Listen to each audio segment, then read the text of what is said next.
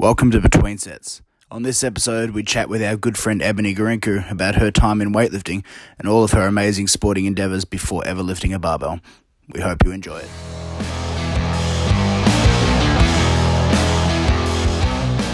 G'day and welcome to Between Sets. I'm Daz, and as usual, I'm with my curvaceous host, Simon. How are you, mate? Yeah, I'm good, mate. How are you? How'd you like that intro? It was good. It made me feel really good about myself. At least you've got curves, mate. Fucking Thanks, uh, mate. today we are joined by Ebony Gorincu, who is an Australian weightlifter, kick-ass chick, and uh, likes to bang weights. How you doing, buddy? Hey, good thanks. How are you? Good, thanks. Good. Thanks for coming on the podcast. Mm, So, thanks for having me. oh, it's a pleasure. Thanks for actually turning up on time, realizing it's we're in New South Wales and Victoria, not Queensland. In another fucking state. Thanks for thanks for apolog- thanks for apologising for your backward policies and not adopting uh, data savings. Yeah, I know, I know. I'm known. Yeah, I'm known for that. So let's uh, let's cut to the chase. Tell us everything. Yeah. Start at the beginning. Preschool. What was it like? Oh, preschool shit. No, I don't know. Okay. Yeah, I'm out. I'm out there. So, dude, Actually, no. Well, how about I was try- always pretty. I was always pretty naughty, to be honest. I I was a I little kid it. that just. the little kid that just wanted to climb on shit and just fucking zip around. Yeah, I was um a bit of a handful, I think. that's awesome. So let's cut to the chase, dude. Let's Yeah. talk about it. We've asked all the current lifters and guests that we've had on so far. Let's talk about 2017 and how it was for you. January 1, 2017. Shoot, go. Um, yeah. So in general, it was a massive year. Um, obviously with trials and all the qualifying events that we had. Um, geez, I made the call. I think after the Australian Open, which was in March, to move up to 75s. Um, I was competing at a 69 before that. And I made that call just basically the last couple of comps that I had were becoming a real struggle to, you know, lose that last couple of kilos of body weight and my performance was just very stagnant. So You mean you're up, another weightlifter that struggles with a weight cut? That is unheard of. Weird. really weird. amazing, hey. Oh, oh, shit, I wish I did it like yeah, ages ago. I wish I did it well before then, but you know, I guess I was in denial, you know, it's only it's only a couple of kilos, it shouldn't make a difference. It makes a fucking difference. Yeah. Um but yeah, everything was was going quite well and um you know, did nationals. I came third at nationals, PB to- obviously PB total, but new body weight. Um, had com champs, which went reasonably well as well.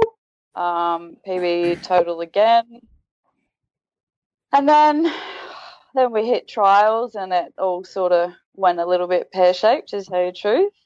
Um, whether it was yeah a bit too much or a bit too I don't know. It was all pretty it was all pretty full on at trials, but um you know, we all I guess showed up and did the best we could on the day with what we had. So yeah, all in all I felt pretty pretty spent after trials. It was actually um had I think a couple of weeks off after trials, but yeah, coming back was quite difficult. Um not really I say motivation wise, but not really in the sense of um, lack of motivation, but in the sense of I would show up to training and just mentally I was so done, really. Like I just, I'd start training and I'd do maybe, you know, one exercise and I'd just be like, I got nothing. Like I've literally got nothing. That's a big session for me, by the way. Yeah. So, just, a, just a warm up. yeah, I mean, couple of months, you know, down the track now into into 2018, and I'm starting to feel a bit more normal, I guess. Obviously, all the Com Games stuff happening pretty soon is bringing, you know, a bit of stuff back up. But um, it is what it is, you know. We all we all tried our best, and fortunately, there was limited spots, so just still kicking at the moment, trying to trying to build myself back up to something that's um, semi reasonable. that um that like little lull after the um after the trials, what what's that caused by? Is that just the disappointment of missing out on the the big one, or is it just not having a, a goal in mind for 2018, just being sort of lost a little bit in limbo? Yeah, look, I think it's definitely like the two weeks that I had off straight after trials was just upset, disappointed, couldn't even didn't even really want to be anywhere near a gym or a set of weights or a coach for that matter. But um yeah, I think after that it was like I wanted to get back and train, but yeah, I was just really it was really mental after that. It was really I was mentally just so blah, I guess. Like, you know, every Yeah. time I, I thought, you know, I'd try and get back into it and I'd be like, well, you know, exactly that. Like you sort of, you know, you've got goals for the next year, but you, it's almost like you can't even bring yourself to start again because you've just had such a big, you know, couple of years leading up. So, yeah, I think it was just my my my brain was ready, but my body, even though like physically I didn't feel that bad, it was like just just everything was just not quite ready to come back yet. I think, um, you know, and after such a big uh, build up and big anticipation, you know, for it to finally be over, whether it was, you know, a good or a bad outcome, for it to finally be over, it's just kind of like I think everything just sort of lets go a little bit, and you sort of go, shit, well, you know, it's it's done now, and yeah, you just you just don't. I don't know. I just didn't really didn't really know where to start again. I guess if that makes sense, without you know being too literal, but it was just sort of like, well, what now? So. And what, what is what is the answer to that question? What what is next for you? What's your what's your new goal? So this year I'm just, I guess, taking a big chunk of the year now to try and just build myself back up. Um, work on things that you know are definitely weaknesses for me, and just to try, in terms of training, a lot of new and and varied things. I guess you get so caught up in, um, you know, with trials and everything, with with numbers, and you know, I need to lift more and more and more when really, you know, sometimes to lift more, you actually just need to go back a little bit and, and, and fix the things that are uh, inhibiting you from being able to lift more. And I think just just varying training up a lot for me this year to, you know, re bring not so much motivation back, but to just make things a bit more interesting and and and you know, it try and enjoy training again rather than it being so. Uh, about results and about you know and about totals and about what weight I can do. You know. Tell us a little bit. I, totally, um, I get where you're coming from when you get closer to the thing that you're training for, the competition you're training for, and you really start to specialize and and obsess over mm. the finite details, and you, and not just you, but everyone will forget to do the things that made them successful in the first place. And I'd like to talk about your first, your first sporting career, which is why I think you're such a good fucking athlete, and that is sprinting. So Yeah. Tell me a little bit about your sprint training and how it's different or has been different in your weightlifting career, if, if at all. Yep. Yeah. So, I mean, I think I started sprinting or you know little athletics, athletics, whatever you want to call it, from gosh, the age of eight. Um, and I could always run fast. So you know, even though I w- we were only born- young, born we were criminal. still. yes, yes. I do have um, darker skin, so whether that's related or not. Oh, oh, I can't say that. Gotta be able to run fast. oh, Jesus. Oh, So are you, okay. are you also So- saying like they used to they used to say in rugby league circles as a joke that Wendell's Yeah. Wendell Saylor's dad was Viv Richards when he was over here on a tour and met his mum? Are you, are you trying to claim Viv, Viv Richards as well? no, no, no. I can't. I can't claim any of that. To tell you the truth, I'm just a little bit fucking stained in color, but I don't know whether that's got anything to do with it or not. Well, I've got potato. So- I got potato farmer um, complexion, hundred percent Irish. Oh yeah. terrible. Yeah. So I have my dad to thank for that, but yeah, he's um, European as it would be. So, but um, yeah, so I started at the age of eight, and I guess by the time I was like eleven or twelve, was making you know state teams and national teams and stuff like that. Just just little athletic sort of stuff, but. You know, then obviously you got your school sport and stuff. So probably from the age of twelve, I've been actually, you know, training and, and was specializing um, for sprints. I was 200 meters was too far for me. I was always a 100 and um, 100 hurdler. When you start off younger, you you know your hurdles is shorter in distance, and then they, as you get older, they slowly creep up. But anyway, I, I ended up being a 100 meter sprinter and a 100 hurdler. I um had to do the occasional 200 here and there to to qualify for teams, which was really unfortunate because um, probably 100, 150 meters is my max.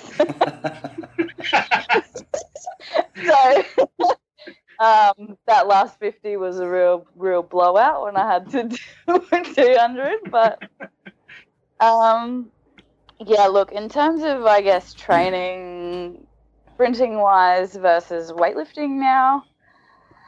Um, training was always very varied. You know, we did we did our stuff on the track, whether it was sprints or plyometric type. You know, jumping, hopping, bounding, jumps into the pit, jumps over hurdles, all that sort of stuff. Um, all different sorts of sprints. My obviously endurance was my very very very weakest point, so I was constantly being hammered for, over uh, speed endurance type sessions, but um, yeah, then once I got a bit older into sort of high school, we'd we'd do a bit of weight sessions. So maybe every every second day I'd be on the track, and every in between day I'd be in the gym.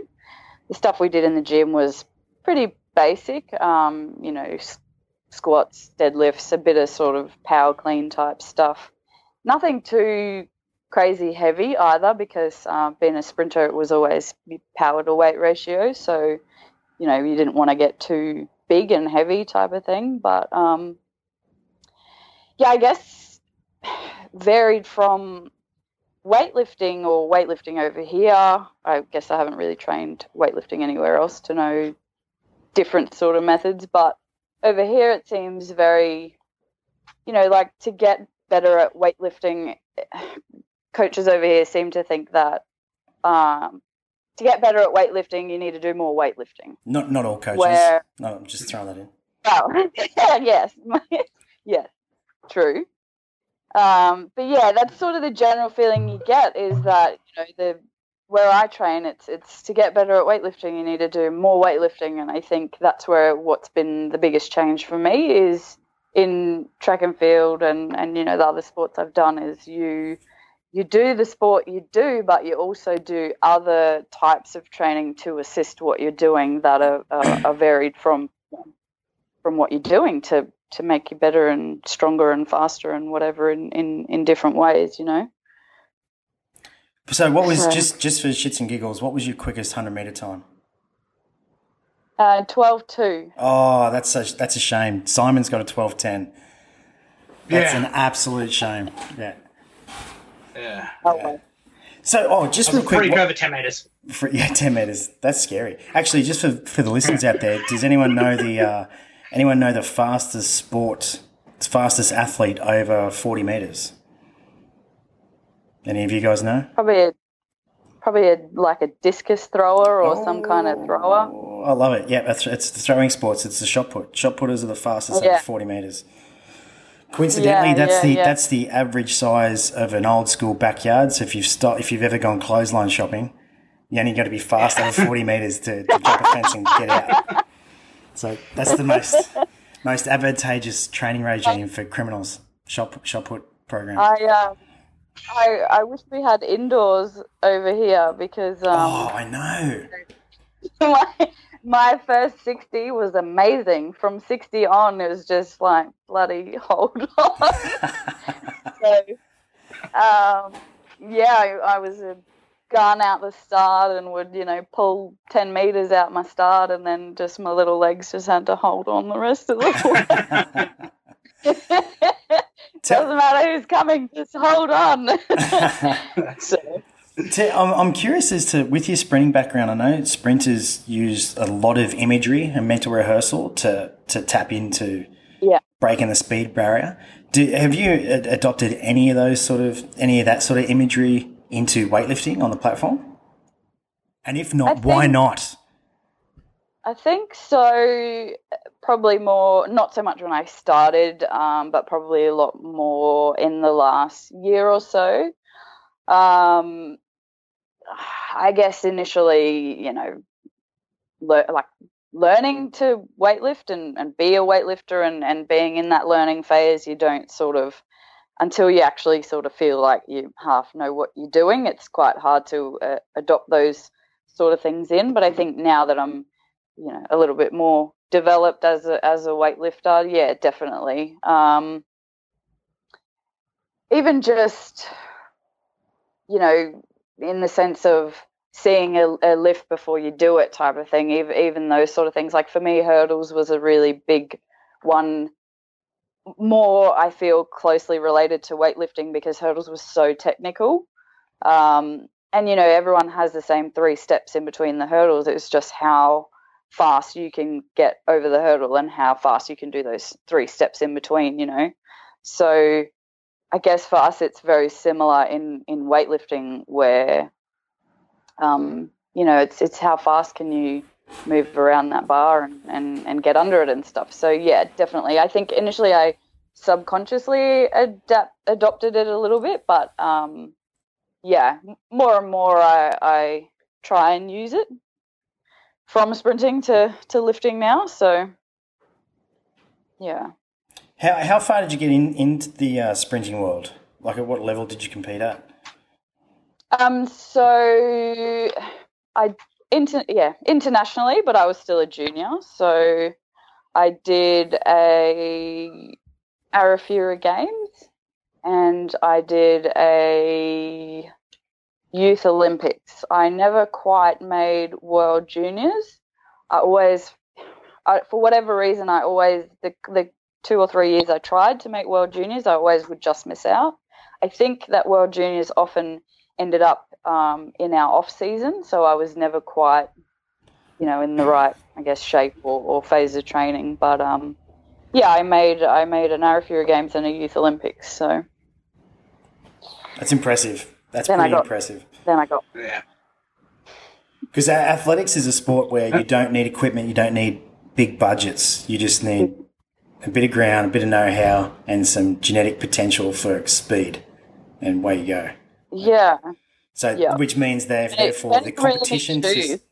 and shoes. Yeah. Well, back in my day, we used to put, we used to put nails through our feet. really- That's how tough we were. Yeah, it. Actually, I'm that old. When I was doing athletics, my favorite event was the 300 meters. And you tell Oh, people now, and they stop go, "Is that fucking? Is that for real?" I'm like, "Yeah, 300. I was fucking. I was the boss." And uh, Darren Clark, Oh, mate. he used to run 300. Yeah. Anyway, I, that the 300, 300 is like my worst nightmare. yeah. It's not my my my, my worst nightmare is, is Jaws in a kiddie pool, but that's yeah, Yeah. that's different. I I used to have to do this session because you know my so my coach was uh, ex Aussie sprinter as well. He uh, went to Sydney Olympics, and um, anyway, As an athlete, or do you Yeah. take? uh, no, no, he his name's Daryl Wilson. He was a 200 meter runner. Funnily enough. Nice. Um, so he was, yeah, always up my ass about how shit my speed endurance was. So Good. I used to cop some sessions, and my least favorite one was um, this one, which was 500 meters and four minutes rest. 400 meters, three minutes rest, 300 meters, two minutes rest, 200 meters, one minute rest, and finish off with a 100. And he would never tell me when I had that session before training because I would always just pretty much blow up about it. But um, yeah, That's hilarious. that was oh, that was like the bane of my existence. I pretty much nearly died every time I had to do that session. Okay, can, I, I'm just going to jump in there. Can you? I programmed that exact session. I've done it three times over my GCS Mm. career for CrossFit athletes. Now, when I program it, they don't. They usually aren't able to access 100% of their intensity because they don't know how to run fast. So when I give them that workout, they just jog through it because they're used to doing a lot of reps at sub max speed. So can Yep. just um, explain how your butthole feels with the extra lactic acid with that one. much falls out. I'll tell you, we had to keep. So it was. I can't remember the exact uh, time, like in seconds, but just say it was a percentage of what our uh, fastest hundred meter time was. So basically, it'd be. I don't know, you know, say I I had to keep the whole way 20 second 100 meter splits. So from the 500 down to the 100. And it, it sounds relatively easy, you know, like, oh, 20 second 100 meters. But when you have to do that and keep that same pace the whole way, I'm pretty sure I like lost a calf one day because, yeah, everything just absolutely blows out. And you, you, you know, when I, before the first time I did it, I thought, I don't know if it was 20 seconds or, you know, whatever. Like, as I said, it was a percentage, you know, worked out off of our, our fastest time. But whatever the time was, I the, before I'd ever done it, uh, you know, sort of told me the time and I went, oh, yeah, that's, that's, that sounds pretty all right, pretty reasonable. And then, you know, obviously your rest each, um, each lap or each run that you do gets less and less. And yeah, it just goes really, really, really downhill from there. and um, that 20 second 100 it cannot be, uh, you know, slow enough. Yeah. I, Yeah, um, Because a lot of people watching watching the Olympics, for instance, they'll watch Usain Bolt bust out the hundred, Mm. but they because he's doing it so easy, and all the other ones as well. When you watch amateurs Yeah. sprint or semi-professional guys sprint, like they are literally killing themselves to access Yeah. close to 100% of potential for speed. It is such a painful, Yeah. painful sport. And personally, I think it's the. A lot of people talk about gymnastics moving into weightlifting. I, I don't agree. I think if you're a sprinter, you're you've got the advantage. If you can, you know, sprinting on top of mobility, then you're a fucking lookout. You're you're a problem for for your competition yeah. because Yep. you can just access that contractile potential more than the, than the average person. Yeah. And you only you don't you don't Yeah. need strength and I mean speed endurance. Fuck that. Like what No. what's the most lifts you're doing with warm ups? Usually the most lifts are anywhere between 15 to on the high end 28 lifts, like including warm up and competition. So that's not really Yep. speed endurance. You can get away with a little bit of shit. Yeah. Anyway, that's my. Oh, another fun fact for everybody. Does everyone know what the first Olympic event was ever back in ancient Greece? Olive oil or something? I don't know. No, actually, cre- creepily enough, that was the third. Naked wrestling. Seriously, naked wrestling was introduced into the Olympics on the third Olympics. The first was the, the first event ever was the 200 meter sprint. Pe- people mistake and think that marathon was the first event. It was never a part of the Olympics. That was a marathon comes from a story of a, a dude running to tell somebody about a, a invaders. Just a fun little note. That's what that's what happens when we podcast and have afternoon beverages. yeah. And on our next episode, we will be going uh, through history lessons again with Daz. but uh, maybe we'll, uh, we'll we'll try.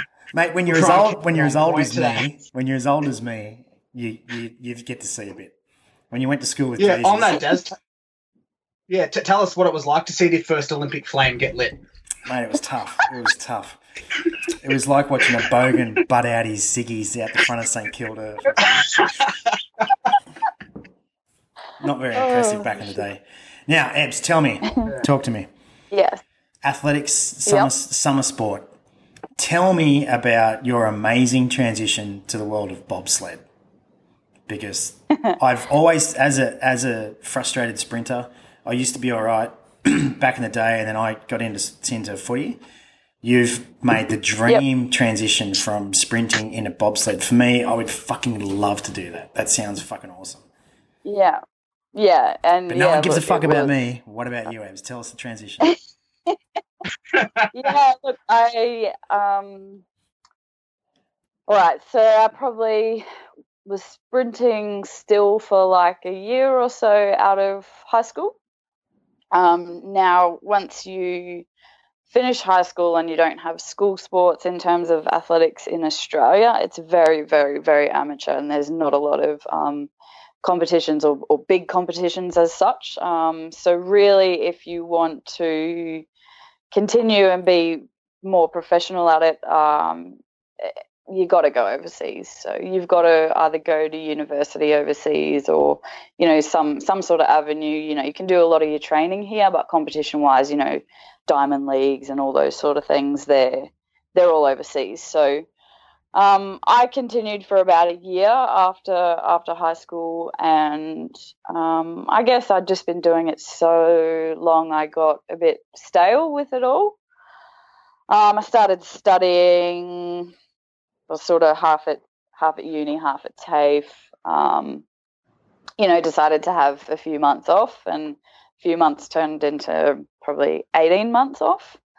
Um, and then uh, afterwards, I contacted my old coach, and and you know, I just kind of woke up one day and said, "No, I need to, I need to be doing sport again. Like I need to be running again. I need to be, you know, back into it." Um, so I contacted my old coach, and I was basically was training to train again. We used to call it because I was not in any shape to to train like a real athlete yet. So I was training to train, and got back to a point where I was actually getting ready to start racing again. And I was contacted by um, my old pilot, the the girl who used to drive the sled for the team. Um, was contacted by her just via email. Basically, they were doing a big um, recruiting process to try and get. They'd just come off the the previous Olympics in 2010 and they were just recruiting to try and get you know a bunch of new girls interested or involved or trying out just to just to try and you know the next four year bid for for the next Olympics. Um, so yeah, I initially thought it was a bit of a joke and didn't really know know what to uh, make of it all. But my coach sort of said, "No, well, look, if it's you know if it's a chance to make uh, an Olympic team, like you'd be you know you'd be stupid not to." So anyway, went along and and tried out and did some athletic testing, which was basically a bunch of uh, sprints, so nothing more than 40 meter sprints, which was all done with timing gates. So 40 meter sprints, some standing long jumps, some shot put throws, um, a little bit of weight testing, so some squats, some power cleans, you know, that sort of stuff. And basically, I tested the best out of all uh, the girls who were testing. So I then um, was given, you know, the opportunity to obviously train with them uh, in the in the off season before before the season to go overseas, and and then I was given the opportunity to go and try out on the ice overseas, and got overseas, and still out of the girls that were doing it in the in you know the first couple of years, I was still uh, pushing the best out of all of them, and so we were for the first time in I don't know I think the history of women's bobsleigh we were getting uh, top tens and and we even got a top eight. It's epic. and that was yeah that was probably two years in um, and it was the the team so we had other girls training at home but essentially the team was me the pilot and uh, one other girl and so we would all you know share you do a number of races over the season which are all world cup races and they equate to points. Um, and in Olympic year, the points qualify you for the Olympics, and in the all the in between years, the points qualify you for World Championships.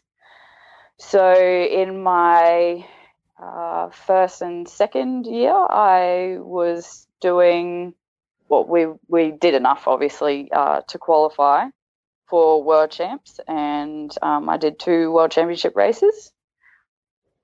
One in Lake Placid and another one in um, St. Moritz the following Lake Placid. year. Is that where that uh, documentary was filmed? I think it was mid 90s with the huge crocodile. Yeah, yeah. Yeah, okay. Yeah, that was real, Daz. That was Yeah. definitely real. It was a documentary. Yeah.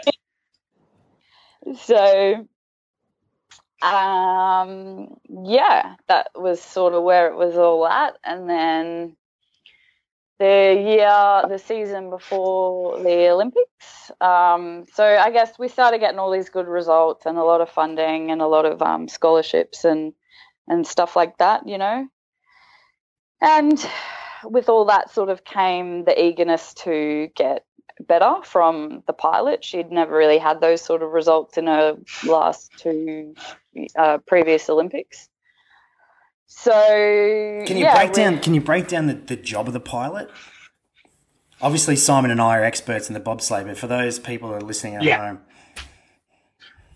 Yep. So I was what they call a brakeman or brake woman, and essentially, so on the Brake start line, I guess brake.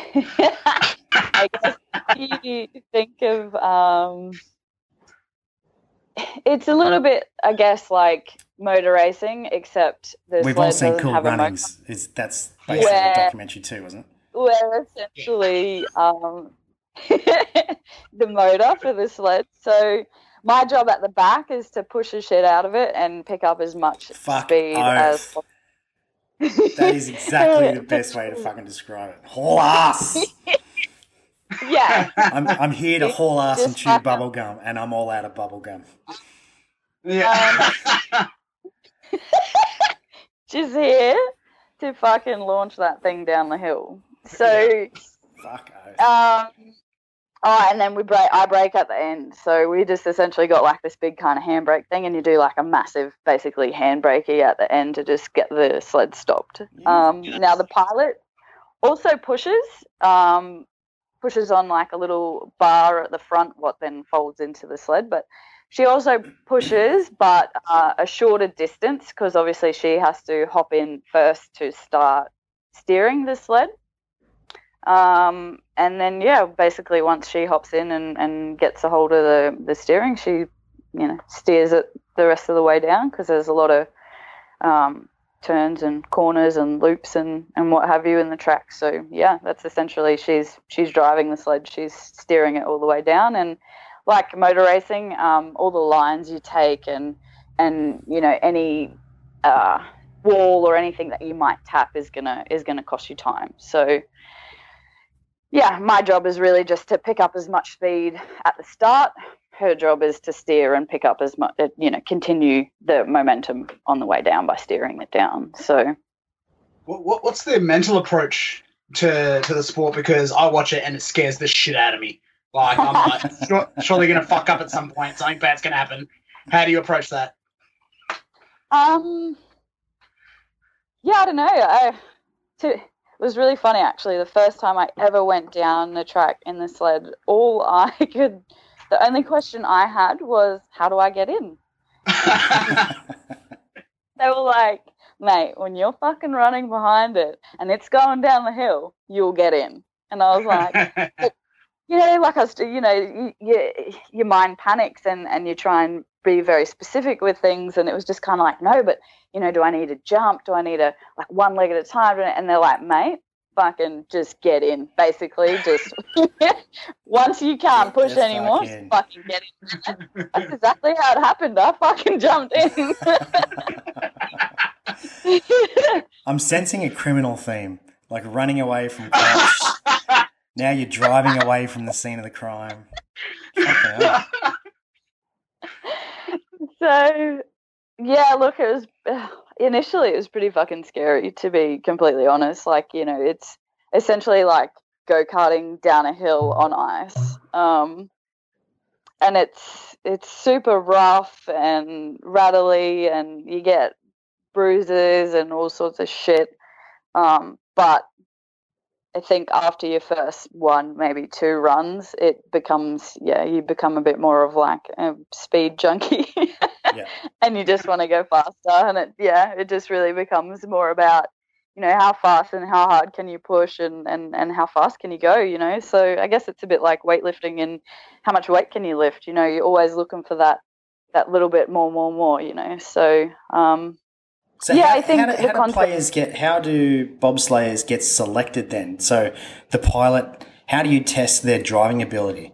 And the whole arser, the boss bitch at the back, how do you how that how does that person get picked? Is it purely just on times, or is it other factors? So I guess for us as a small nation in bobsledding, because obviously we're not a very winter sportish country, um, you know, she as a pilot, she was a good pilot. Don't get me wrong, but there was no one else driving, so I guess she didn't really have, in terms of competition, anyone else as such.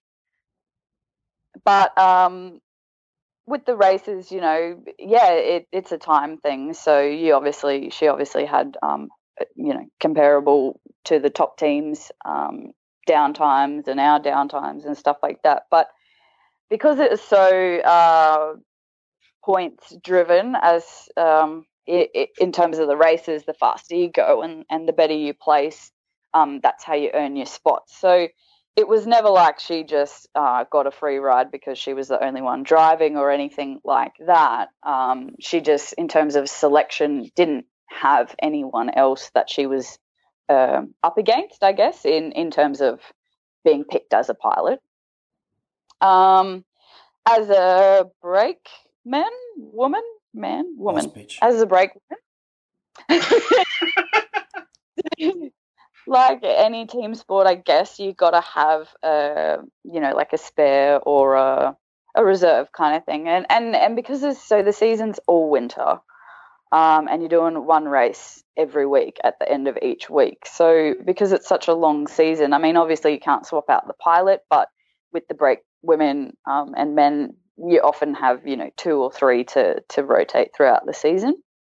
So yeah, there was never a massive uh, what do you call it? I guess crowd of people lining up to to try bobsledding or anything, but there was always a few of us. So between us, it all came down to athletic testing, which was um, all the stuff I sort of spoke about with, with the jumps and sprints and laps. We did over uh, home first before we got on ice.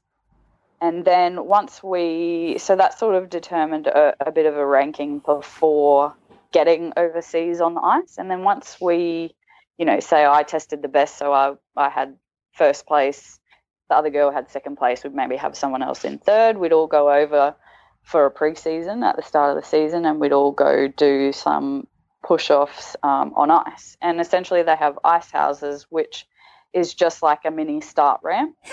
With I a, just I just pictured Iva Davies holding the starter's gun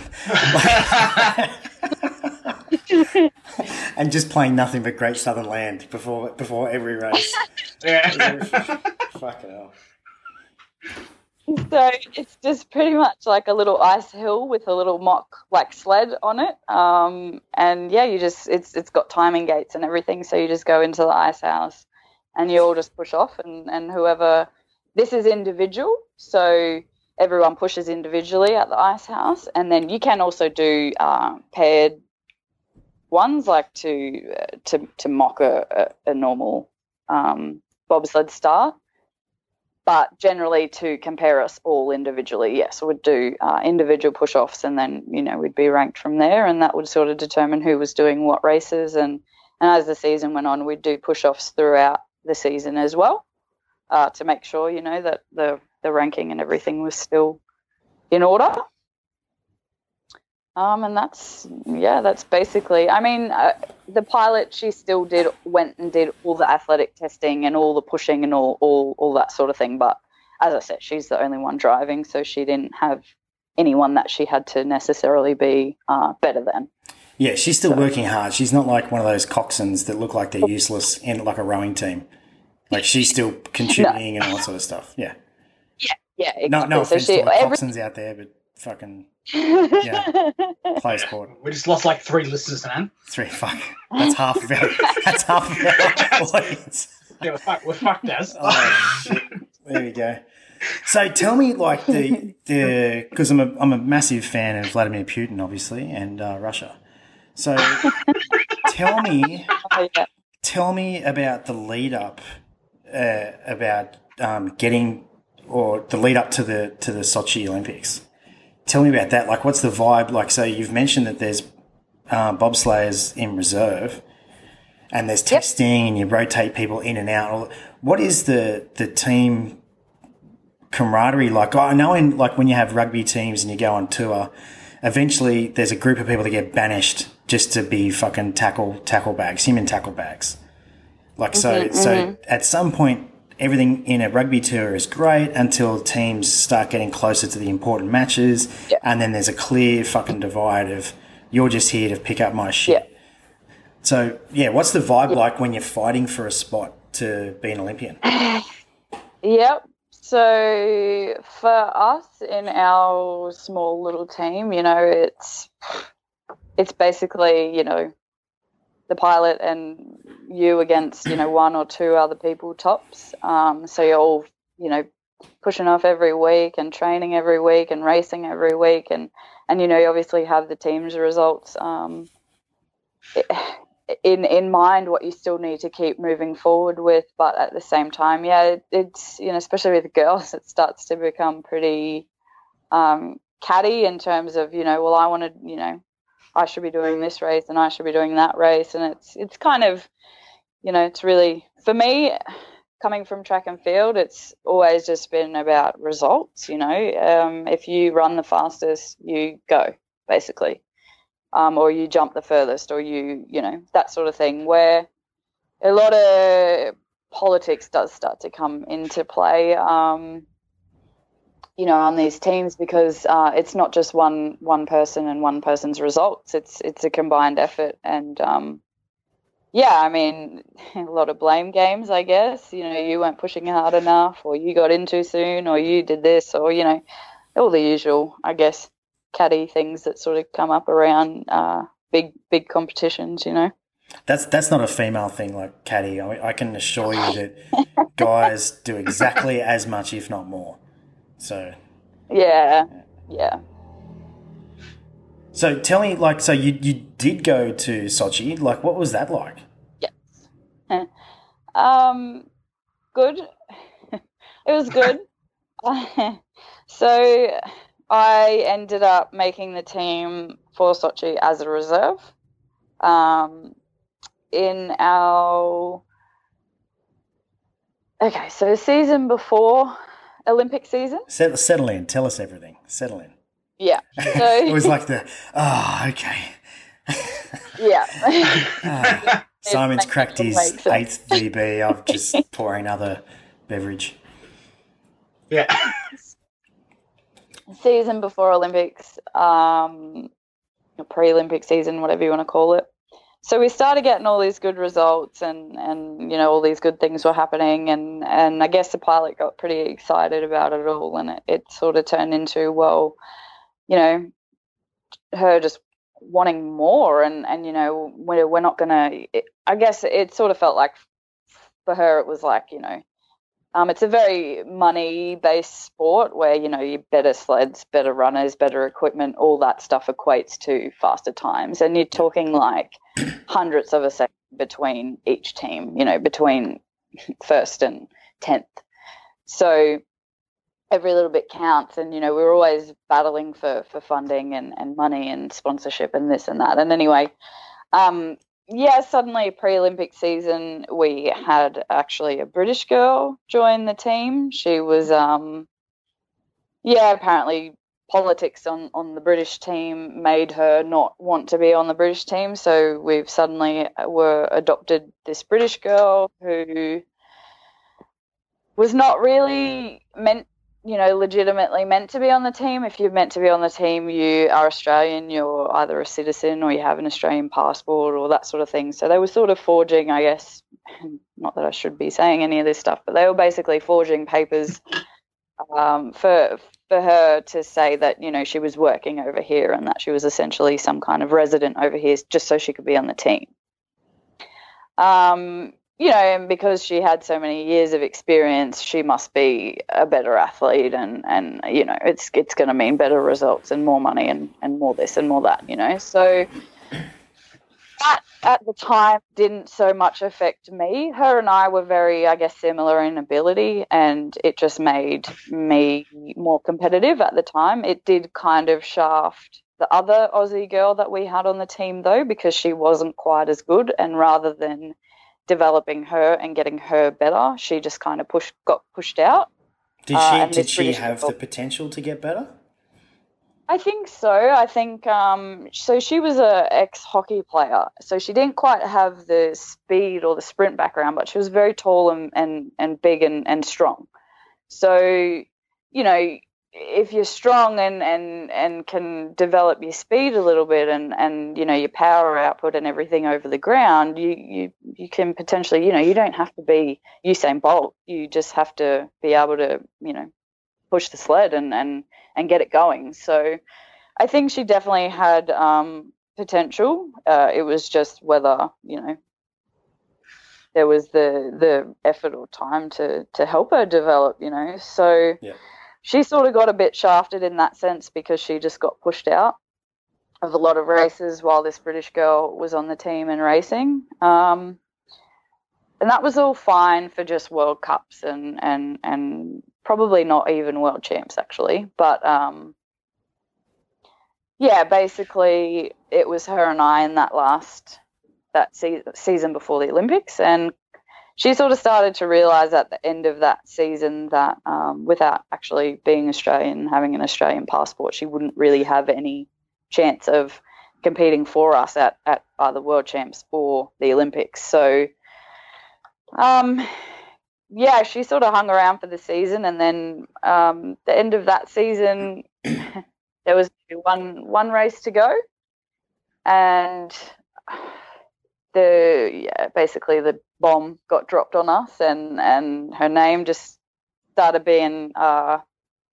you know dropped into things here and there, and and all of a sudden there was this talk of that apparently Jana Pittman wanted to come over and, and, and give bobsledding a go, you know, and I, I say that in in uh, big, you know, Yeah. hyphenated letters, whatever you want to call it. So, you know, it's me, this random British girl, another Aussie girl who's gone back home because she's sort of had enough from not really getting any races and stuff, and and suddenly, oh, you know, Jana's coming over to, to give bobsledding a go. She didn't have to do any testing. She didn't have to nothing. She just basically, as far as we knew, she was coming over to see, you know, how the sport worked, how we trained, what we had to do with the sled, all that sort of thing. May, maybe give it a go. And we just, you think, okay, sure, if you're just going to come and watch, that's fine.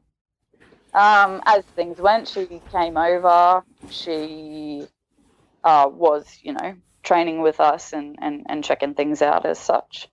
Um, and then the last week came, the last, you know, training week leading into the last race.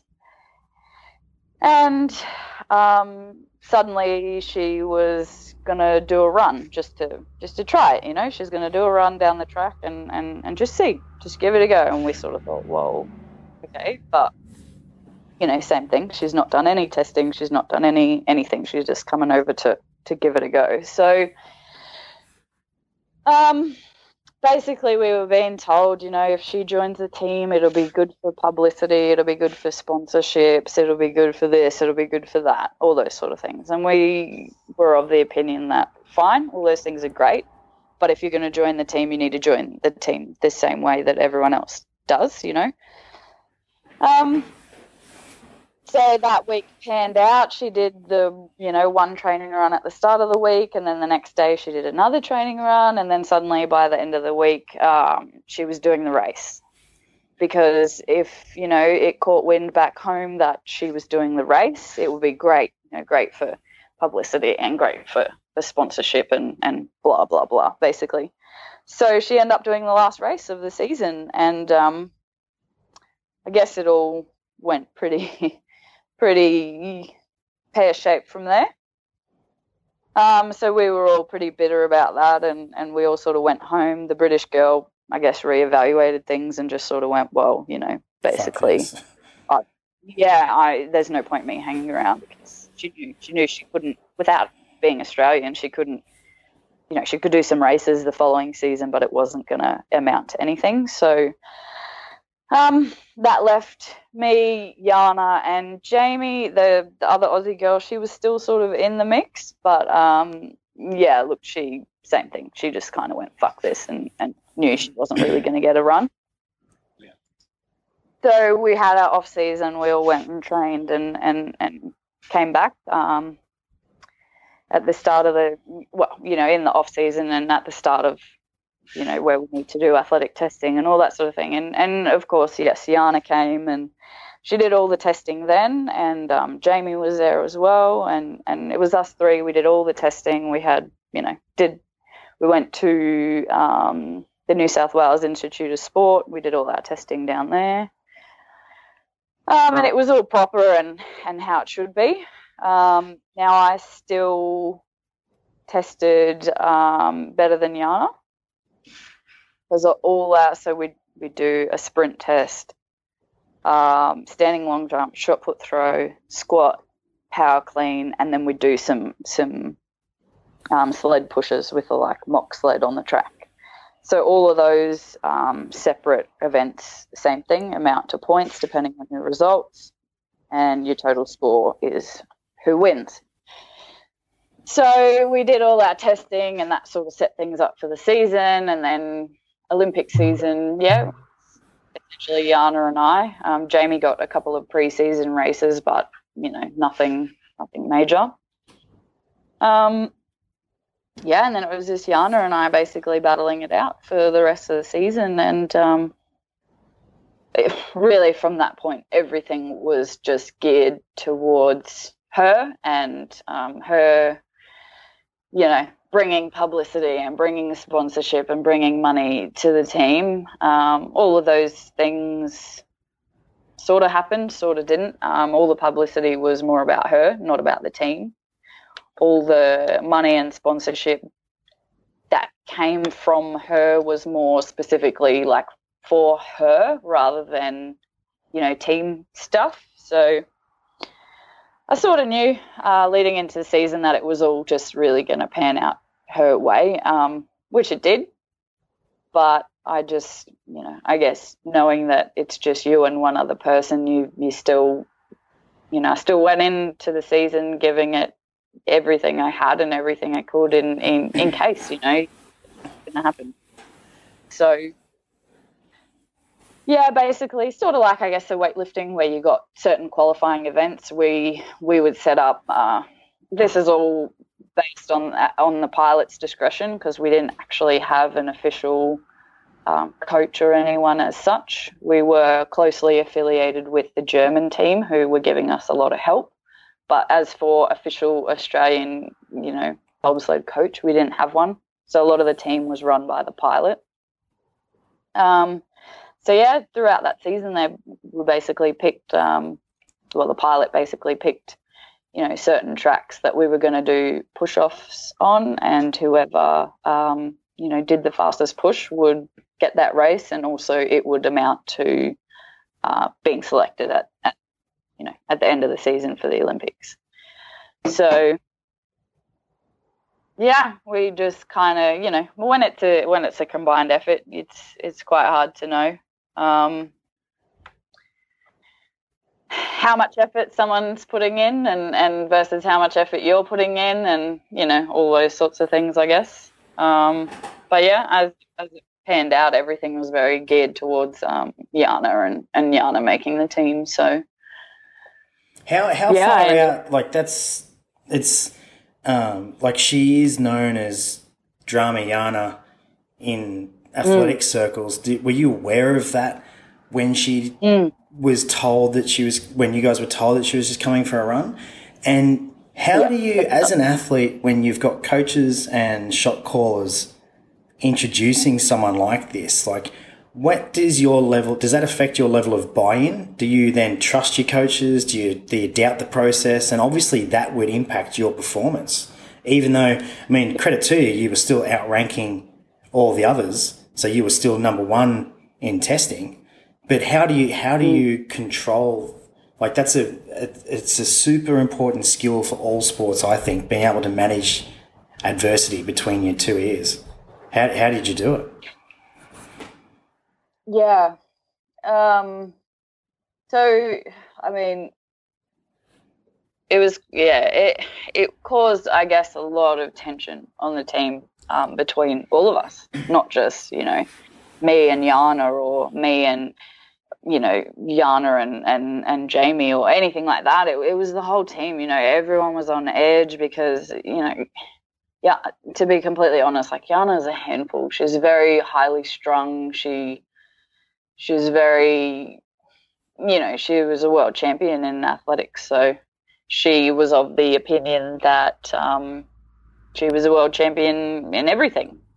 So it was it was hard. It was definitely hard, but you just have to, I guess, really learn to focus on on you and what you're doing and what's going to make you better than than her or the next person you know becomes a, a more of an internal battle i guess rather than worrying about about the conflict and everything. So it's definitely hard you know you're living with these girls for for months at a time. So even something like cooking dinner together becomes a, a, a shit fight because you just you know everything's a constant comp- constant competition. So um yeah i guess it, it really it really makes you focus on yourself and um and just trying to to be the best you can and get the most out of yourself you know. So without, I don't want to dwell. I think it's an important story, but like how, and how far away from Sochi did did you get the word or the idea that you weren't going to be the the boss bitch? probably probably within the first like um test push off i guess so you know all the push offs were geared towards her so essentially she's she's like six foot tall at the time she was weighing about 80 odd kilos i was only weighing maybe 72 73 kilos so you know, it's all sorts of things like so. So she had a you know a seven or eight kilo weight advantage on me. So then that meant I was getting eight eight kilos dumped into the sled to make the down times even. So because she weighed more than me, we put more weight in the sled, and that would make the down times comparable. So that, right? that's like a jockey that, that adds weight. I think when they weigh in. Yeah. Yeah. Yeah, yeah. Okay. Right, but then obviously, like, of course, I'm then pushing a much heavier sled and I weigh less. So, um, Just like you know, cutting, there's cutting weight in uh, weightlifting. yeah, yeah, and and trying to lift more. Yeah. yeah. Everyone can do. So, as he smashes his his next beer down. Yeah, we may have to, we, we may have to switch to video video cast. the, the scenery is getting too good. It's quality.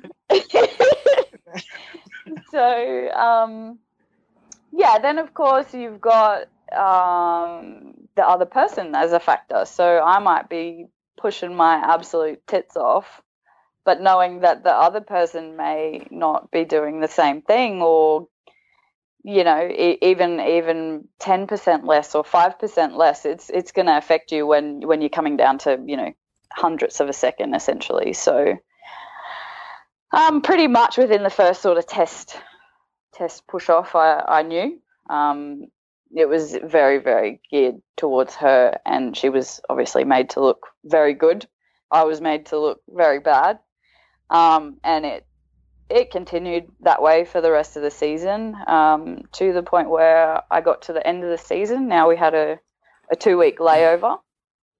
Um, from the end of the season, which ended in Germany, to the start of the Olympics in Sochi. Just so to, all just the a shout out to all and- our German, all our German fans.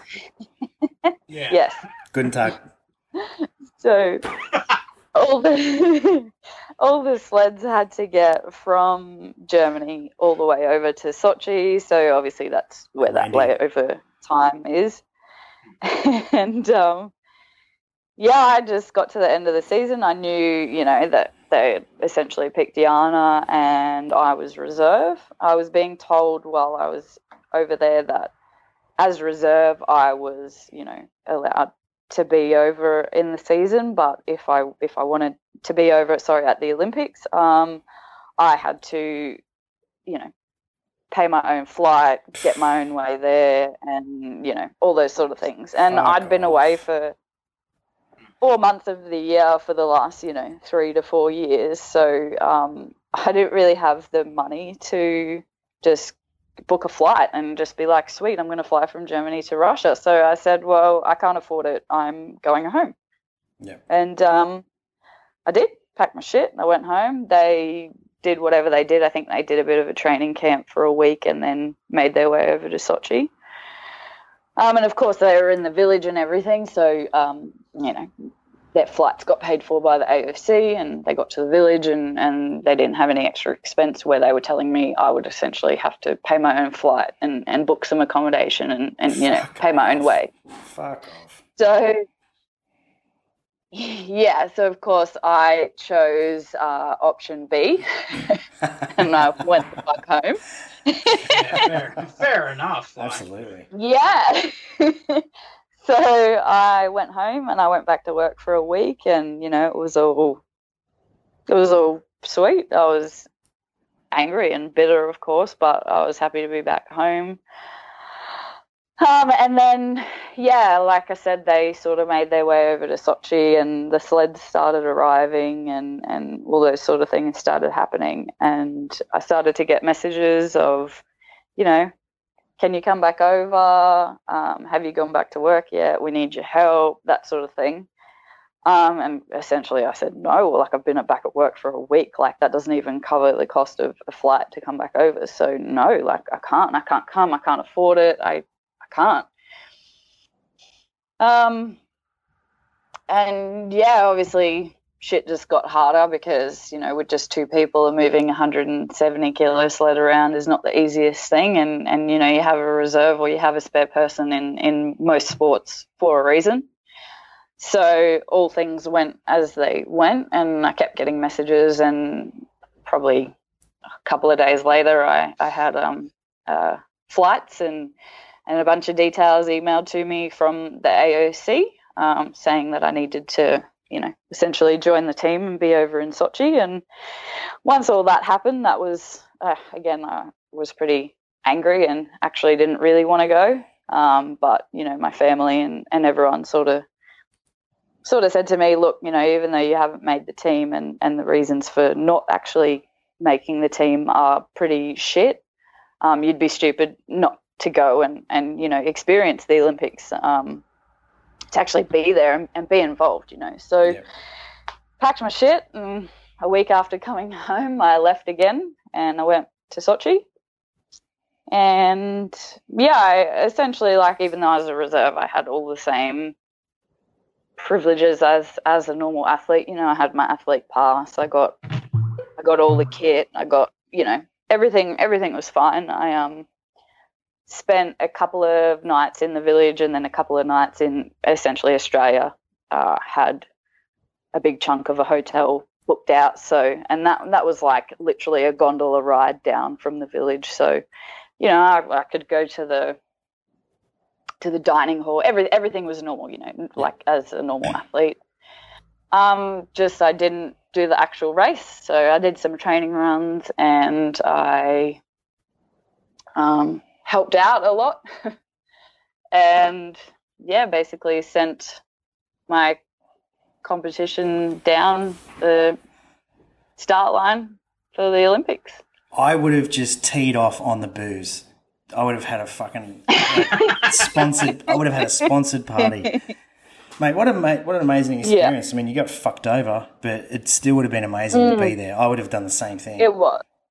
Yeah, it was. And, you know, once I got past being angry about, you know, having to fucking fly back overseas and shit, I was really glad I went back. And um, as much as it was super hard to to watch, you know, to watch them do the race and, and it not be me and to have to actually, you know, cheer them on at the start line and and and, you know, help out and all of those things. Like I got to meet some really cool people. You know, we stayed in the village with a lot of snowboarders and skiers and you know, one night I spent sanding runners with um, the Aussie team's guy who waxes the, the skis and the surfboards, and you know, just even watching the way they the the hours that goes into waxing a set of skis or a surfboard, like uh, a, a surfboard, a snowboard, it was phenomenal. Like he had so many different kinds of I've never seen so many different kinds of waxes before. And they all had a story like they all had a purpose. It was yeah, you know, little things like that where you just think, fuck, there's so much to every sport, not just, you know, the one you're doing. So,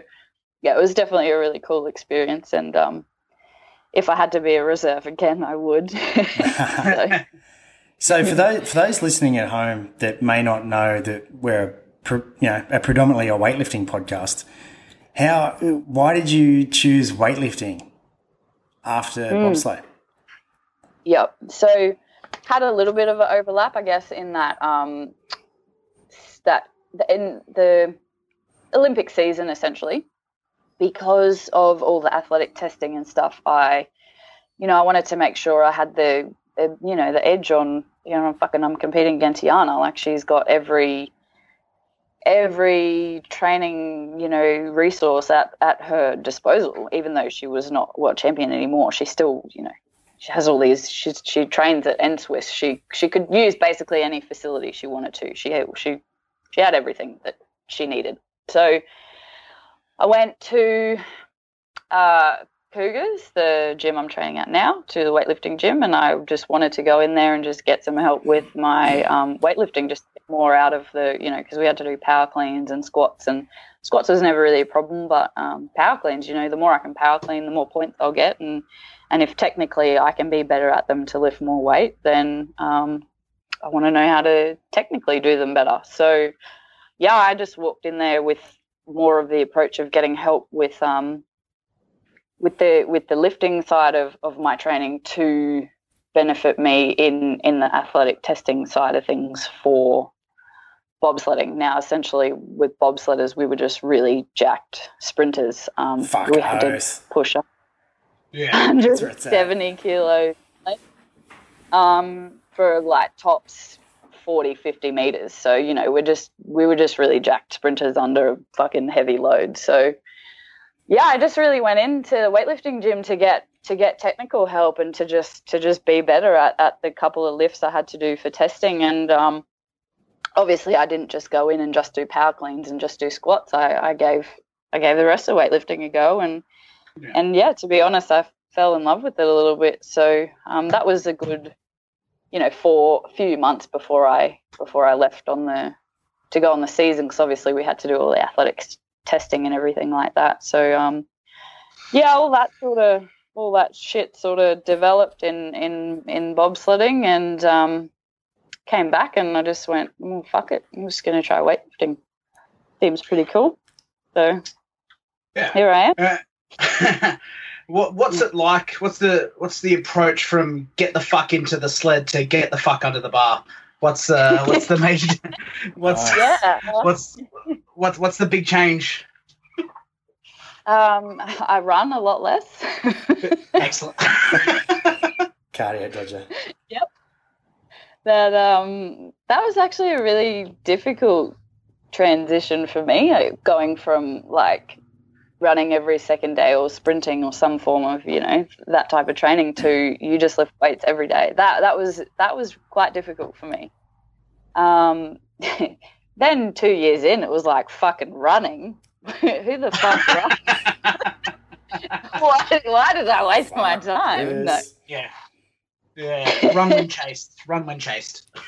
I um done my fair share of running so no I I've actually gone back to a little bit of um, track stuff now since coming back from trials. I've been I've been sprinting, you know, once or twice a week again, which I've actually been finding really good.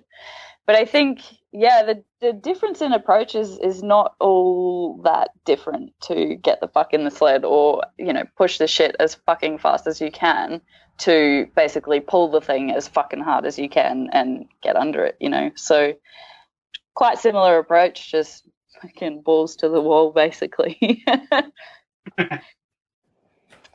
What Ah, about it's, what's it's an interesting. There you go, Daz. I'm just just sorry, man. I was, letting, off I, was, mate. I was I was letting you uh, crack crack another tinny. Sorry, mate. What's the That's what all right, I'll was, get that on that thing. what was your first weightlifting competition like? How did that compare to a bobsleigh race or a sprint? Golly. Um. Yeah. Well, first one was pretty tame, to be honest. Um, it was really just go in and it was at Toowoomba of all places, but um. Yeah, it was really just go Good, and goodbye to all our and- Toowoomba fans. Yeah, goodbye. Thanks for listening. nah, look, it, it, it was, yeah, it was never, I don't know, my first comp was very, very much just about, you know, getting, getting your six lifts and, and being, being comfortable on the platform. And, and, you know, this is, this is a competition. This is more of an introduction of a competition rather than an actual competition, I think. Um, but yeah, I think the the biggest difference, I guess, moving forward that I've found in in competition, you know, between sprinting or bobsledding or, or weightlifting or whatever, yeah, you know, between the two, um, is that it's so much against yourself. You know, it's when you're pushing a sled, it's I don't know, you you you know, when you're racing with someone, it's you you really you you're really always like and I know you like you're lifting against someone else, you know, you're always lifting against whoever else, but it's so much more about you against yourself. Whereas when you're racing, you you know you you're racing other people, or you in the sled too. You you're still even though you're the only ones on the track, you're still racing racing a time. So biggest difference I've found is how much more you're just actually competing against yourself in weightlifting. And what, what about the te- yeah. what about the team environment? So you've mentioned the team environment leading up to Sochi Olympics. What about so that like is is a team sport? So what about when Mm. you go on weightlifting tour to a weightlifting championship or competition, and it that's an individual sport, but you're staying in a team environment. What's what's that like? Um, I think I found that to be pretty similar to track and field, I guess. Um, so that wasn't too weird for me. Um, you're sort of all doing, even though you're do- essentially doing the same events as such, you're very, to me, it never, you feel more like a team in terms of you're the Australian team, but you don't feel like you're actually a team working together. Yep. So I think um, that's probably the biggest difference is is when you're on a on a team sport, you're actually a team that needs to be working together Yep. rather than just being part of a team as such. So So what do you? I think um no, sorry, you go. No, no, you go. I was just gonna Doctor, doctor, I was just doctor, going to say, doctor. I think, I, I think you definitely in a team sport, you know, you have to be more bonded with that team, and and when the dynamic is is not great, um, it's very hard to bond and to to to actually work together. You know, whereas if the team dynamic is not super great in an individual sport, it's not really that much of a big deal. It's more of an outside issue rather than having to work together with another person. So. Now, t- touching on that a little bit, and I'm, I'm always curious, like coming from other sports and now involved in weightlifting, um, if like in, in rugby, for instance, if you're not, if the team's not getting the results it wants, it sacks the coach or it sacks the support staff. Uh, same in, in any other sport. In because you've changed sports, what is what what um, what's the driver behind that? Because a lot of people are scared to change. A lot of people don't want to change. They don't want to um, put themselves in an uncomfortable position. They like the no. The no might suck, but they, they would prefer that. So, what, what gives you the balls to, to change sports? Yeah. Um, that's an interesting question. I know. I don't know, I I'm, guess, pretty like, good. I've got a few others. In terms of Can, can uh, you just going nu- from track nudge Simon? I think he's fallen asleep. I'm all right, man. I'm good. I'm, I'm, I'm just, just a little his nose tipsy. a yeah.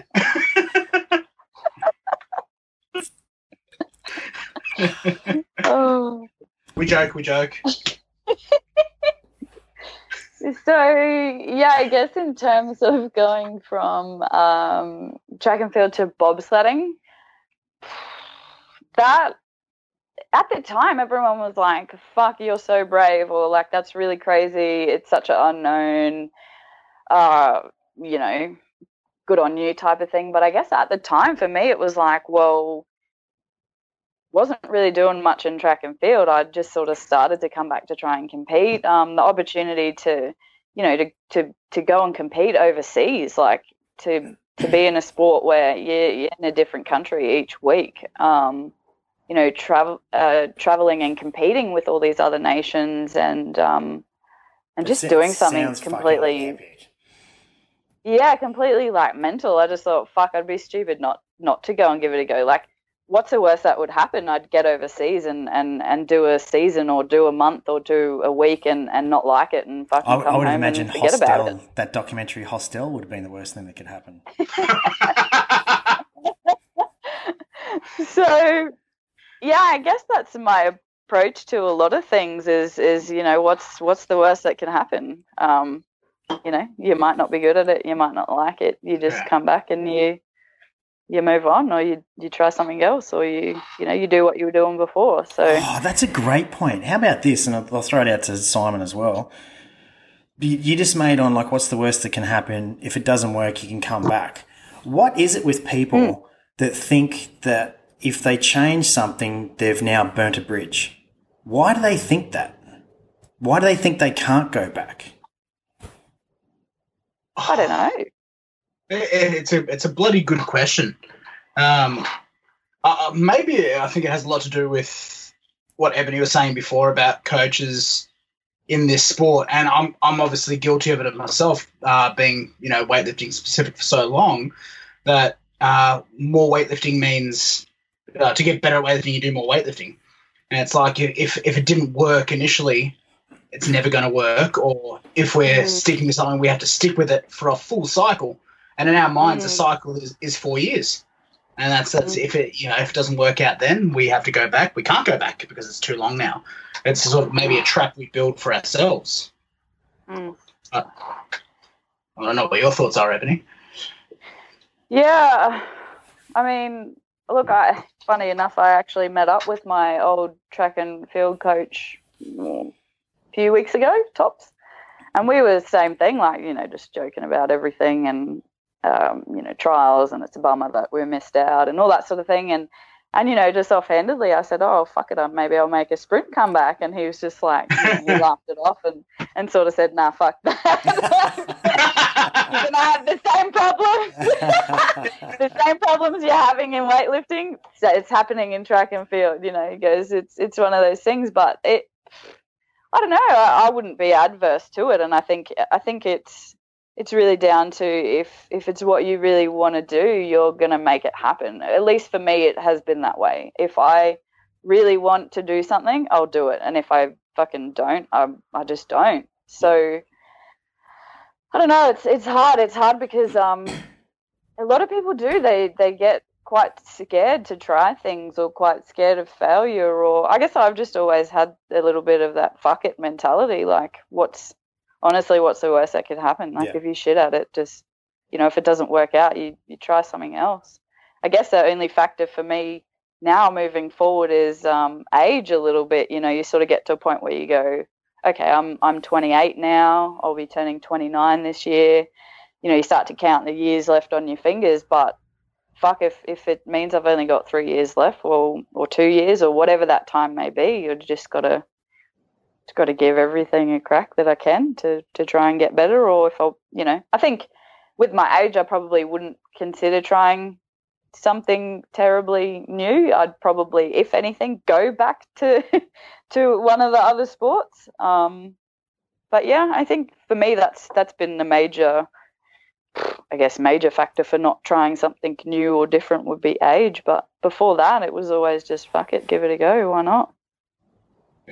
Um, I'm interested to get your thoughts on it, Daz. Seeing as like I'll talk a little bit about uh, one of my athletes, Sophia. Daz, you gave us some you know some ideas about sprinting and adding it into our program, and going look, you don't need to do any more than 40 meter sprints, you know, sort of for time and all that sort of stuff because Soph can't tap into 100% of her potential because she's not a sprinter. Is there a difference there because well, Ebony, you know, comes from a sprinting background? Do you give her the same sort of program, and is that maybe why? We are so worried about changes that we we're going to become sport specifically fit in another aspect and it's going to ruin our weightlifting uh, or maybe we're just misinformed about all this sort of stuff. What are your thoughts mate? Um, Ebony would have because she's got ex, she has a history of sprinting, so she would have she'd still do the forties, but she would also do a little extra and a little different stuff because she knows Okay. she knows how to tap into 100 percent effort. And I'm, I don't mean that sarcastically either. Like obviously, you know, pick your pick your elite weightlifters. They know how to tap into 100 percent effort to clean and to snatch and to jerk. Yeah. They they got that. But that's a specialist. Like you don't get better at your sport by playing your sport. You must do accessories to support your sport. So, um, Ebs being a sprinter, like doing forties isn't just enough. I would actually like make her sprint a little longer to get to get uncomfortable, more uncomfortable. So she's used to that fucking pain and distress. Because we all go through distress, and distress is how we manufacture competition scenarios. Um, with uh, I always lean back on CrossFitters because they're very good at everything, but not perfect at anything. They're very good at training and doing volume, but they but none of them very rarely can tap into 100 percent effort. Like the the sprint Yeah. event at the games the last few years, as a sprinter watching it, it's not very good in terms of performance. Just like when a swimmer would watch the beach events, it's not very good to watch because they're not very good at swimming on the track. They're not very good at sprinting, but put it all together and they'll fucking destroy anybody doing everything. But for, Yeah. if just an example, if if Soph got better at sprinting, that means she's accessing 100% effort in something that she's not comfortable with, which means she's only going to be better when you put it back into her comfort zone.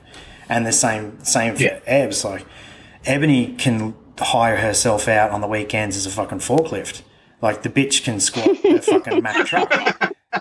So would I wait? Would I waste Ebony's time fucking squatting at all? No. Like she can retire squats now, and, and she, all she has to do is squat what is is jerk what she can squat, and she's now Australia's number one seventy five. Like it's not. Yeah. It's not fucking rocket science. If if you're not constrained by a box of tradition, like um, Yeah. and then I remember back in he telling you, okay, settled settling kids. Let me tell you a story. When I, when I first oh let me crack another one crack another one, fucking hell, get get two. So Mm. when I what what made it's always bothered me when in amateur sports that and it doesn't happen in professional levels, but in amateur sports, people will fucking burn you and cut a bridge off, burn a bridge if you change coaches, sports, and teams.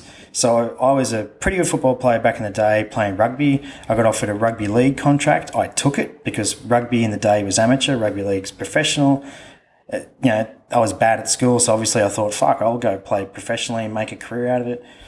While I'm, I tell my team at the time that I'm leaving and signed a contract, they were like, fuck you, you know, you're burning a bridge, it's a fucking mistake, don't fucking do it. Then the, the rugby league team is like, yeah, come on board, you're going to be awesome, you're going to, you know, I was like Kenny Powers. The first two minutes at Eastbound and Down was my fucking footy career yeah and then um, and then I watched in the professional realm and sort of touches on what Ebony went through with bobsled. I watched a five eight purposely drop the ball and run the wrong plays because there was a, a halfback that he didn't like. The, in these are in trial games. Mm. There was a halfback inside him that he didn't like. He didn't want to. He didn't want to play him. So didn't want to play with him. Didn't want him to get the gig. So he was dropping balls, making mistakes, calling the wrong plays then this halfback gets subbed out. This other guy comes in, and it was like it was fucking a well-oiled machine, and it was all fucking staged. And I thought, fuck, okay, the world is not fair. You can't just be the No. best at what you do. You have to fucking play the game a bit. And then, Mm. so eventually my professional days didn't work out the way I thought they would. Come back to rugby, and then I've burnt bridges because now I'm the rugby rugby league guy that's come back. And it's like, fuck me. Like, what, aren't I allowed to try to do something better for myself? And it's like, um, and then we're doing a lot with corporate health at the moment with its, you know, shameless plug, GCS Health Performance. And uh, we're talking, talking a lot about um, how uh, in the corporate world it's cutthroat because people, like when you talk to somebody and you say, you know, the normal Aussie greetings, like, g'day, mate, how you going? People want you to be doing well, but they don't want you to be doing better than you, generally. So when if you're in a club or a team or, or a sport and somebody sees you changing that environment, they start to doubt themselves and they and it's human reaction for most people, they lash out and they, they don't want to fucking support that decision. And it's, it's a shame. It's like you've only got and Eb's touched on it again. Mm. You've only got so many years as an athlete. Don't fucking waste them where you're not happy. Yeah. Don't don't fucking do it. Yeah. Oh, sorry, and that all wraps up in the fact that sprinting is life. Sprinting makes you happy.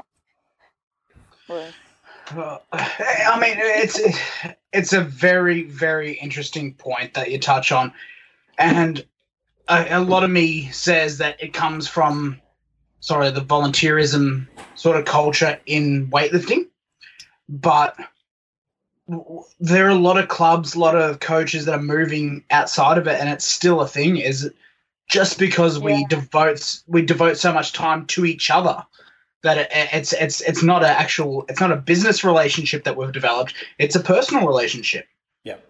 Yep.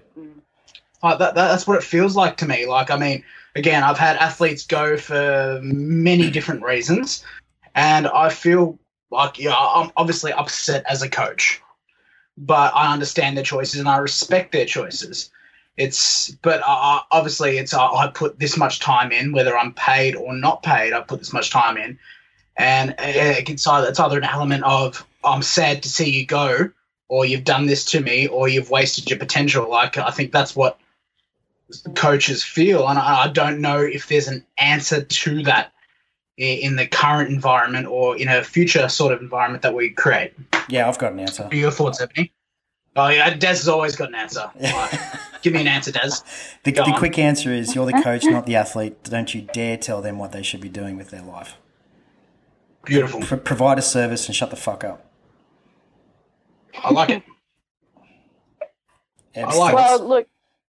To, well, Yeah, the- to be, athlete- if it if it makes you feel any better, it's you know it's not just weightlifting. When I was in track and field, it was very similar. Um, bobsledding, fuck it, we were the only team, so you know we we had no problem there. We didn't we struggled to actually have a coach, let alone fucking worry about cha- changing coaches. So, um, but yeah, look in in track and field, it was the same. I remember when I went from uh, my previous coach to um, mm, the coach uh, Daryl, who uh, went to the Olympics and stuff. Um, now my other other coach was, yeah, yep. Sorry, yeah, no worries. See ya. Ebs, Ebs is Um, still yeah, at work. She's very other- graciously getting paid for this podcast.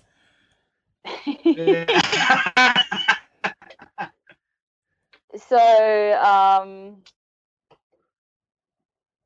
yeah in, when i went from from my my coach that i had uh, at the end the guy who went to the olympics from my previous coach now he gosh he was an older older guy. He had coached quite a lot of um, you know high level australian athletes particularly hurdlers which is why i went to him in the first place um, but you know he you just, you just outgrow some coaches, I think, and that's that's more what it's about. It's more about getting you know adversity or whatever whatever the reason may be, and and yeah, he was quite upset and quite offended, and and you know at the time I was I was only you know still a junior, so it it was you know a case where my my mum and my parents actually had to be involved in in sort of saying you know well she wants to change coaches, so this is who we're going to, and and yeah, it was a big deal. Um, and it, it's it's really it made me really uncomfortable for a long time whenever I'd see him and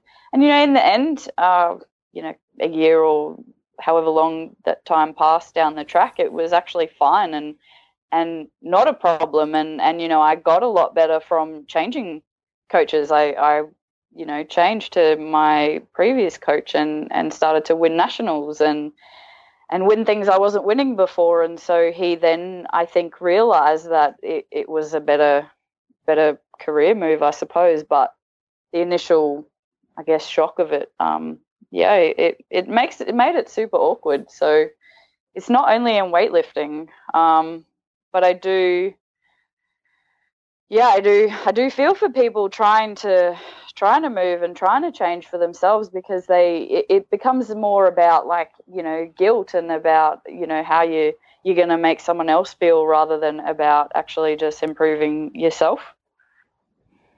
What do you think yeah. about this? Like Simon and I, we had a chat off air um, before the podcast started, and we were talking about just about coaching in general and how there's there's really not a bad like there's no such thing as a bad coach, but they're probably the wrong coach for the wrong time. And we're saying same about like how some coaches are probably better suited at juniors, some are at the higher level, some at the middle level. What would you go along with that? Like, what would you think?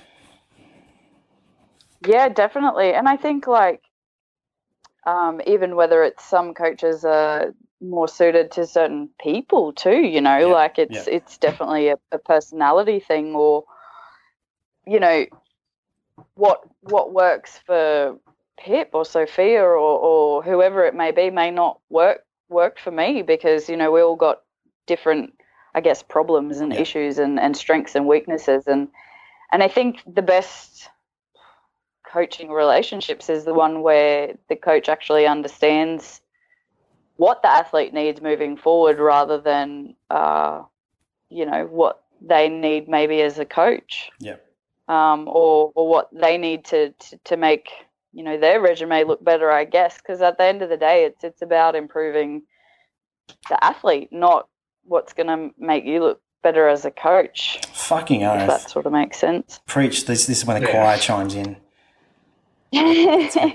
I just yeah, I just I just feel like a lot of coaches, well, in their experience that I've had, it's like they get offended because they think it's it's a fault of theirs. So you're leaving hmm. because of some fault of theirs, and I think a, a big majority of the time it's not necessarily a fault. It's just that you know you as an athlete need whether it's a change or adversity or whatever and and I think you know there's obviously coaches can go out and learn more and do all those things but i think it's it's sort of becomes a personality thing too especially with like young athletes you know you, you're growing into a different person. Yeah. Um so as an athlete you're sort of growing into a different athlete too. So in all that growing and, and changing you know you just sort of sometimes you know what they say change is as good as a holiday. So i think yeah. even just just just having that adversity sometimes can can make the difference. And whether it be for six months or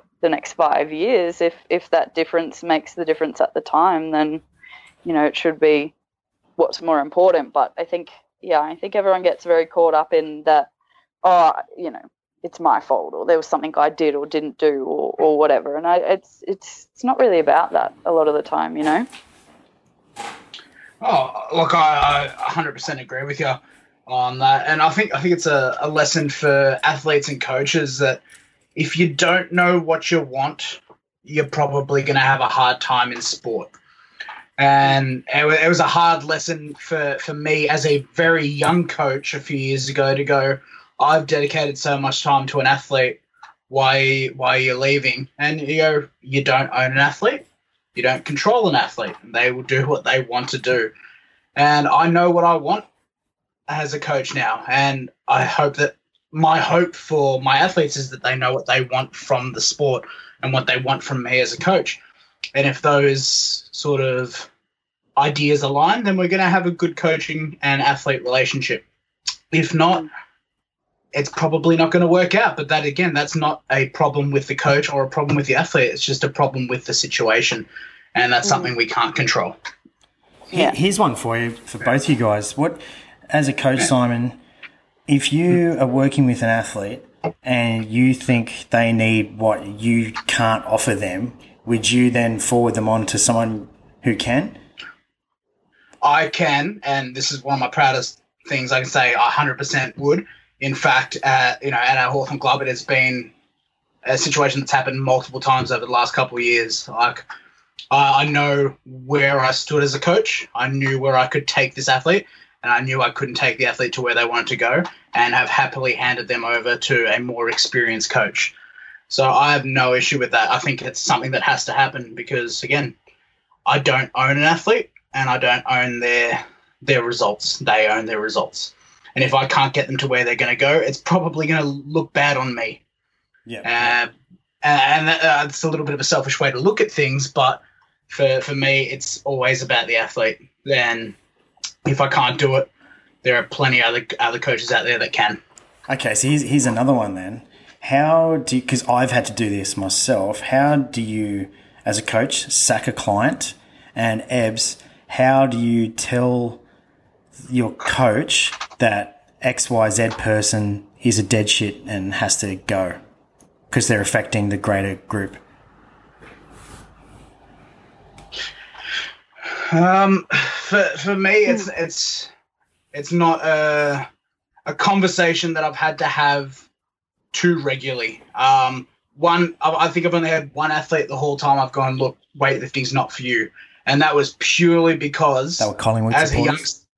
yes, how did you know? Yeah, yeah. I know Yeah. nothing of AFL, but. I know that no one likes them. yeah, and we just lost seventy thousand viewers. Anyway. Um, now it was purely because he had an injury when he was younger, where he basically broke both of his elbows, and his elbows didn't bend the right way. Okay. It was just unsafe for him to do the sport. When I'm going, look, I'm not the right coach for you. It's probably a, a discussion I have with the athlete where I'm saying, "What do you want? This is what I can provide. Do you think I'm the best coach for you?" And if they say yes, I will continue to do what I'm doing because that's what I do. Yep. Uh, I no longer care, or uh, it's not that I don't invest time, but I don't care what the result is because they have said I'm okay with what you're doing. Yep. If the answer is no, I can't work with you anymore, then I will provide them with a better option. Yep. That that's my approach to it. We'd love to hear the athlete's point of view from you, Ebony. So my my the question to me was if there's someone that say we're tr- that that's in the squad or that that we're training with that we you know don't think is you know that's affecting the squad is is that the question Yeah, to yeah. me? Yeah. what would we say? So we had we actually had a guy who was um training at our gym who was quite disruptive and quite just a bit of a twat really um, and I think the coaches tried to work with him and tried to make things work out till it just got to a point where, you know, everyone was uncomfortable with him. And um, it really just became a general consensus and it wasn't actually too much of, of a, of a problem or a realization for the coaches to just say, nah, sort of enough's enough. And, you know, you probably shouldn't really train here anymore. So I've I've not yet been in a, in a scenario where it's you know I guess been uh someone who who it wasn't like completely obvious to everyone else that they shouldn't be there if that makes sense. Um yeah, the few instances I've been in, it was it was just really clear cut, and sort of that person had to go, so they were just just kind of phased out, I guess. Um, but yeah, I think, gosh, I don't know how I would approach it. I picture you grabbing them by the fucking collarbones and just fucking head, headbutting them, telling them to fuck off, and then dragging them outside like a boss bitch, like a fucking Look, I broken bobsleigh. I don't have too much. I don't have too much problem with with many people, to be honest. That's not what I heard. I'm pretty straight. Oh, I'm pretty straightforward. I'm pretty straightforward, and I think, like, you know, uh, I guess I'm just the sort of person. If I think that you, you know, taking me for a ride, or I don't really like what you're saying, or we don't really, you know, get along for whatever reason, I don't really spend too much time or effort in it. I think, you know, if we get along, we get along. If we don't, I just don't really bother. So Well, You know, Simon, Simon, we're I- killing it. This has been a, an hour and forty minute podcast, so we're doing all right. She would she would have hung up on us. well, I feel good. yeah, that might be the beers talking, but I, do- I do feel good. Oh, you look good. no, let's not go that far. That- Now people know we're lying. Yeah, okay. Yeah. So, Ebs, we'll, we'll wrap it up. But every episode, we ask uh, elite lifters what what do they think uh, Australian weightlifting is doing great, and where do you think there's some potential for improvement? Mm-hmm. You can you can mail the answer in if you like, and we'll fucking do another episode. Take your time. yeah. Yeah, look, I think, um, gosh, I think as a community, We wanna get paid, in bitch. general. I think as a community in general, like um, everyone is really supportive and everyone does band together as such. Um, so I think you know, in terms of team things and, and, and helping each other out as as a as a general, um, I think that's what is really good in this sport. Um, which you know, coming from track and field and all those sort of things, it's very much you're very much on your own. Um, it's an individual sport, and you just do what you got to do, and that's it. Whereas I think weightlifting is one of those the community generally seems to be that you, even though it is an individual sport, everyone still does try and help each other out as much as they can. I think. Um, look, I think what weight oh, Australian weightlifting could do better. Hmm. I think um, more. I think just more s- structuring and more more structuring of development. They have, you know, once you make an Australian team, it's like any sport though. Once you make an Australian team, you have a lot of things at your disposal, but the development side of things of, of actually, you know, saying, well, you know, you might be good as uh, even just giving giving you a plan like when you start to show potential to say like um, you know this might be a good competition for you and, and, and this body weight might be good for you and, and rather than just sort of I guess letting everyone have to to figure things out and, and fight it out for themselves, I think a lot more could go in into the development of athletes, I think. Um, and you know, once you make teams, not necessarily that it's easy, obviously moving forward where we're having a lot of funding issues and things like that. So um, yeah, it's it's going to be interesting, I think, um, to say the least. But yeah, I think definitely, definitely uh, helping to develop athletes has always, for me, been an important thing because it's it's like that in quite a lot of sports. You know, whether when you when you're a kid um, and and you're learning to do a sport, there's a lot of help and there's a lot of you know avenues to get better and this and that. But once you're at a certain level, um, to try and get better from there and to try and you know make those more teams and, and, and get that little bit you know more elite or or you know that little bit further is is really quite hard so Absolutely. Well, look, Ebony, thank you so much for taking the time out while you're still at work, so you're getting paid. So brilliant. brilliant. You, you done, done it well. But No, we- um, yeah, look, me, me and Daz is probably the most open me and me and him have been because we love chatting to chicks like you. You're amazing, and uh, and we'd uh, obviously love to have you back on anytime you want, anytime you can get off work. But um, yeah right, and may as well just do it while i'm fucking at work to be honest fuck- yeah, fucking a, absolutely, absolutely. But yeah, again, thank you so much, and you know, um, you know, for having me. we're always up for it. Oh, anytime, anytime. Yeah, thanks for coming on, bud, and uh, just keep being a boss bitch. Yeah, Yeah. look I just need to keep pushing shit running away from shit and lifting heavy shit i reckon Fucking a. Fucking awesome. thanks very much, mate. you better watch Alright. out otherwise she will fucking push you over Yeah. Thanks, no worries guys. guys thanks